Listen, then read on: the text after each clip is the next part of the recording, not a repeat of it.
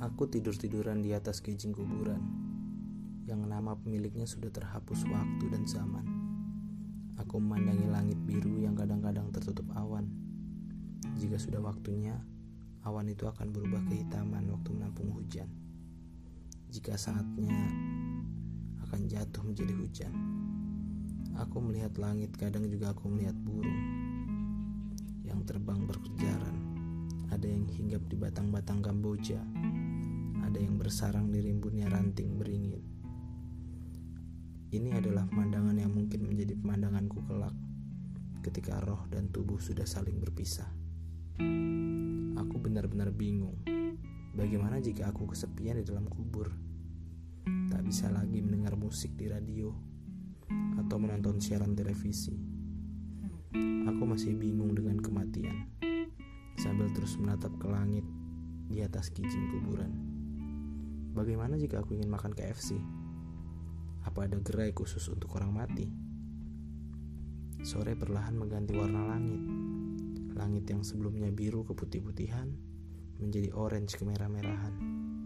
Pemandangan yang cantik untuk sore di atas pemakaman. Ternyata senja juga datang untuk orang mati. Ia tidak pilih-pilih dalam memberi. Tetapi senja yang kemerahan itu cepat sekali perginya menjadi gelap yang menakutkan, gelap yang sepi, gelap yang pekat, dan gelap yang menyedihkan. Ternyata malam juga tak pilih-pilih dalam memberi gelap. Malam menjadi dingin ketika angin bermain-main di antara ranting dan dahan kamboja dan menjatuhkan bunga-bunganya di atas kubur. Malam begitu lambat, tak seperti senja yang sementara.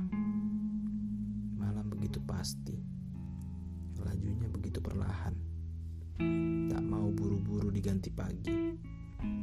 Aku masih juga tidur-tiduran di atas kijing makam yang kian makin sunyi dan sepi. Hanya suara daun yang digesek angin. Langit bertaburan bintang.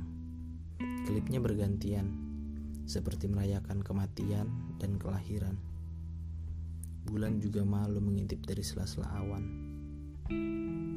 Pagi menjelang, bulan pergi digantikan mentari. Malam yang menakutkan diganti pagi yang penuh harapan. Lalu aku bersiap ingin pulang. Kakiku dingin, tanganku terikat, tubuhku kaku. Aku latihan menjadi mayat pada sebuah peti pemakamanku sendiri.